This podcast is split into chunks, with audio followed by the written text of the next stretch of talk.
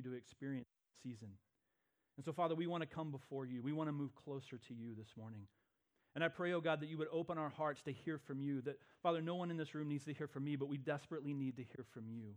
And so, Father, as your word is read, as your word is talked through, Father, would your Holy Spirit take that and anoint that and speak to the hearts of, of everyone who hears that so that they could hear from you. And would you meet them where they're at and draw them closer? Would you call them closer to you and give them hearts that are open to respond? In Jesus' name we pray. Amen. So as we look at this next passage, starting in, in verse thirty-one of John chapter eight, we need to remember back a little bit to the last thing that Dave said last week in the sermon. And I wish if we could kind of do a previously on Redemption Tucson, I would play the last couple of minutes of his sermon, because he ends in verse thirty, which is right before thirty-one where we're starting today. And we need to kind of connect that verse with where we begin in verse thirty-one this morning. So if we look at that, because there's a key to understanding what's getting ready to take place in the rest of this passage. And so in verse thirty and thirty-one, Jesus, it says, "And as he was saying this th- these things," in verse thirty, "many believed in him," or on him, some translations may say. "So Jesus said to the Jews who had believed him." Now let's pause there. In verse thirty, we see that some believed in Jesus or on Jesus. But in verse thirty-one, Jesus said just those who, it says that Jesus spoke to those who believed him. No in or on mentioned. Now, it seems like a minor thing that we can just pass right over, but in the original languages, there's some distinction being made between these two, in these two phrases, that are very important for us to see. And if we really want to understand what's going to come next in this passage, we need to catch this difference that, that John's pointing out in his choices of words. Because you see, the belief mentioned in verse thirty, that they believed in him or on him, is a type of belief where they were entrusting themselves to Jesus. They took him at his word. They were willing to submit their lives to him. They were willing to lay down their own agenda, their own ideals, and whatever they were kind of coming to him with, they were ready to set that aside, to follow him, to come and receive his word and his will and his agenda, and take that on. They were willing to make his word their dwelling place. And this is the mark of a genuine belief and genuine faith. But as we come into verse thirty-one, there's a contrast. When it says that they believed him, it's a different story. In one dictionary I read, just simply said, they believed what Jesus said about himself was true, but with their own interpretation. Now, how many times have we listened to what Jesus had to say and we've believed it, but with our own interpretation? See, they were bringing their own expectations, their own perceptions, their ideas of what the Messiah was to be about and what he would do for them, and they were imposing that on Jesus. It was as if they were saying, Jesus, we believe that you're the Messiah just as you say you are, but here's what we expect from you now. Spurgeon called this, in his sermon on this passage, he called this counterfeit belief. They proclaimed belief, but really, it wasn't there. It was a weak and feeble faith, he says, that is void of hope. It is a belief that is not ready to accept everything that Jesus says or commands of us. It believes on him, and listen to this, it believes on him only so long as Jesus lines up with our own ideas, our own desires. It's a temporary belief, because the minute Jesus deviates from this agenda, they walk away. And we see this all through the Gospels, story after story, where Jesus says something difficult, something that the people don't want to hear, and the Scripture says they followed him no more. In fact, if you just turn a couple pages to the left, you'll see the very thing happen. And I've seen this counterfeit belief in our own day.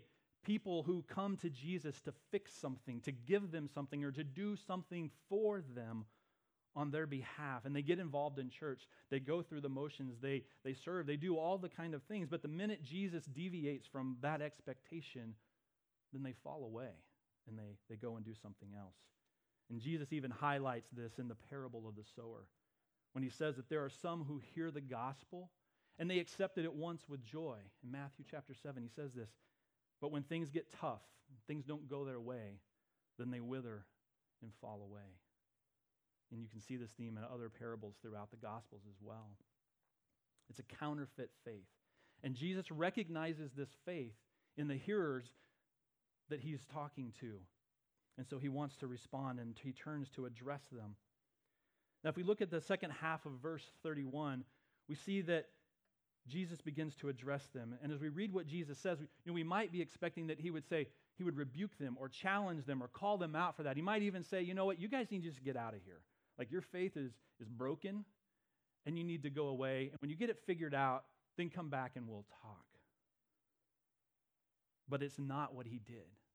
It's not Jesus' response to them. In fact, Calvin says in his commentary that Jesus recognized that while their faith was ignorant and feeble, it was, and I like this, not so small or obscure a knowledge of faith as to not in verse salvation.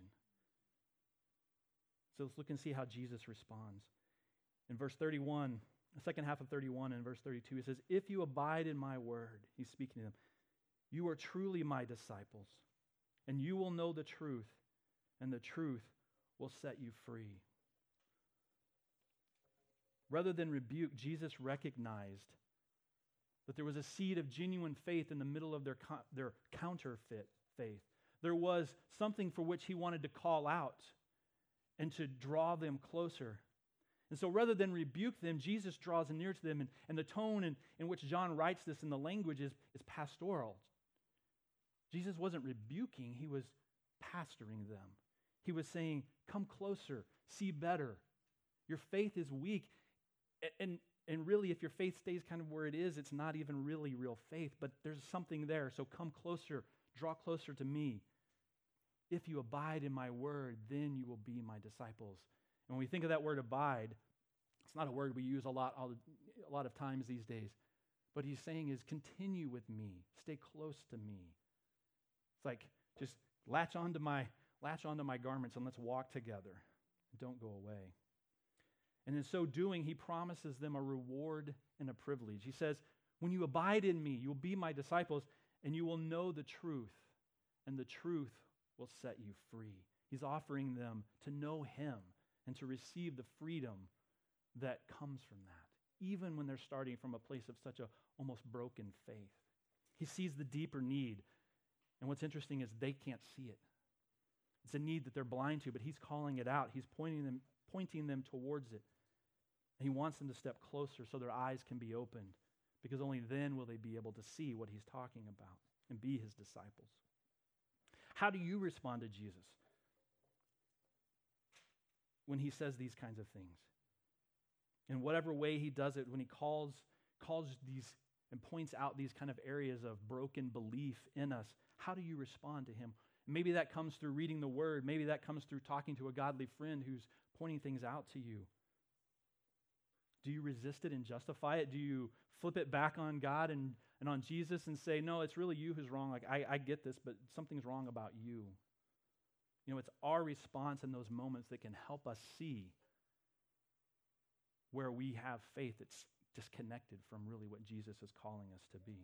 It's our response in those moments that that we, if we'll have ears to hear them, if we'll be alert for them, will help us see these blind spots and catch them and be able to press into Jesus. And then we can be like David when, when Nathan confronted him with his sin with Bathsheba. He was able to fall on his face before God. So how did they respond? How did the Israelites? Well, it says Scripture, in verse thirty-three, Scripture says, they answered Jesus. If you look at that, it says they answered him. "We are the offspring of Abraham and have never been enslaved to anyone. How is it that you say we will become free?" And that word answer there, they were talking back. They were answering back. They were arguing with Jesus. When I was a kid growing up, if my mom said something I didn't like, and in my arrogance and, and teenage, you know, thinking too much of myself, I would talk back to her, and she'd be like, and my mom, I can remember, I can see it today, where she'd be like, "Don't you talk back to me." And that's what they're doing to Jesus. They're talking back to him. They're like, no, like, who are you to tell us this?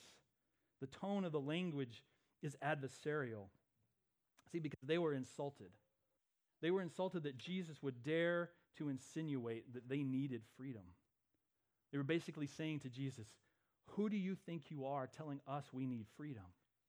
Abraham makes us free. We aren't slaves to anyone. Now, if you're like me, you're kind of going, wait, what? What about Egypt?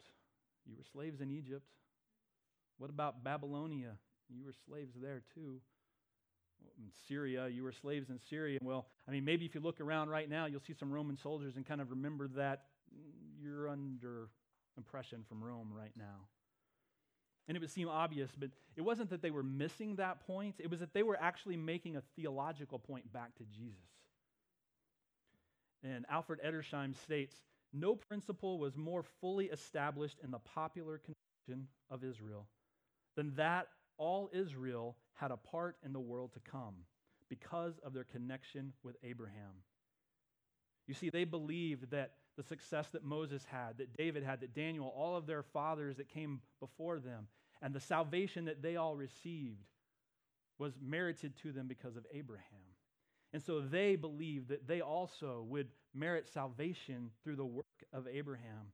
And you can see this if you look at some of the rabbinic writings, that they actually have stories that Abraham is sitting at the gates of hell. In case any Jewish brother or sister would might find themselves on the way through those gates, he would turn them away and, and, and take care of them so they wouldn't have to enter in to Gehenna or hell. They believed, when you look deeper into that, that it was Abraham who would set them free. They believed that Abraham was essentially, though they don't say it, was the, the remedy for their sin. You see, they didn't need Jesus to save them. What they needed was Jesus to deal with Rome. They needed Jesus to deal with the hardships of life. They needed him to take care of disease and famine and poverty and the harsh treatment that they were un- undergoing. These were the things that if he is the Messiah, this is what Jesus should take care of. I don't need saving from sin. Abraham's got that taken care of. But you see, they're responding from a place of hidden bondage, a place where they're enchained to this counterfeit belief. It's an entrapment that they were blind to. And really, it's the worst kind of bondage, when you're in chains that you can't see and you're unable to realize, or maybe even unwilling.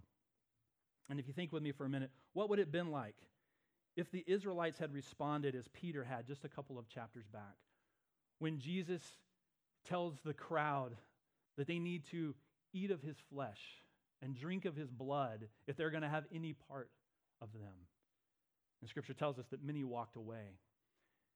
And I always envision that with Peter standing there, watching them walk off in the distance, and the crowd is leaving, and Peter's quiet for maybe the first time in his life, perplexed, not knowing what to say for the first time in his life. And he's just thinking the same things that those people walking away are probably thinking. Jesus, something's not lining up with what I thought. And I can just imagine Jesus walking up and kind of putting his arm around him and looking, they're looking together, and Jesus leans over and says, "Do you want to go too?" And Peter, watching them fade into the distance, looks at Jesus and says, "Where, to whom else would we go? Where else would we go, Jesus? You alone have the words of life." And you see, that's the difference between the genuine faith of believing on Jesus and the counterfeit faith of just believing Jesus. When you believe Jesus, but not on him, when things don't go your way, you walk away. The crowd left, but Peter stayed. He had genuine faith. He tried and trusted himself to Jesus. So Jesus, hearing this response from the Israelites, answers back.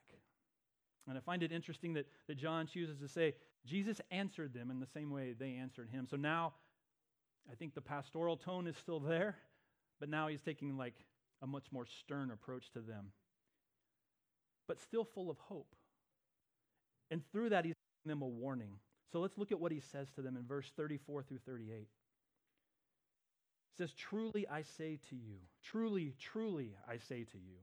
And I always like to remind people, when you see truly, truly, it's it's the Bible way of going, listen really close. Like, you need to hear what I'm about to say. Saying, listen really close. "I say to you, everyone who practices sin is a slave to sin. The slave does not remain in the house forever, The Son remains forever. So if the Son sets you free, you will be free indeed. And then Jesus says, I know that you are the offspring of Abraham, yet you seek to kill me because my word finds no place. I speak of what I have seen with my Father, and you do what you have heard from your Father. See, Jesus is clarifying the point he's making with them. It's sin that has enslaved them. It's sin that they are in bondage to, but they can't see it. And unless they come to Jesus, they cannot be saved. For as long as they are slaves, their time as part of Israel, in the house, so to speak, is limited. It's only the Son, the legitimate heir, who can make them free. And it's only the Son who can remain in the house forever. And he's talking to them into in a legal language that they understood about property and inheritance and these things, and making the point that, look, if you're just a slave in the house, your place is not secure. You need to be freed. And he tells them that only those made free by the Son get to remain in the house. And so he goes on to address their appeal to righteousness through Abraham. And it's as if he says to them, I know that you are the biological descendants of Abraham, but that means nothing spiritually. Spiritually, their father is the devil, he tells them. And if it remains, if they remain in that place, if they, if that's who stays to be stays their father, they will benefit nothing from their connection to Abraham.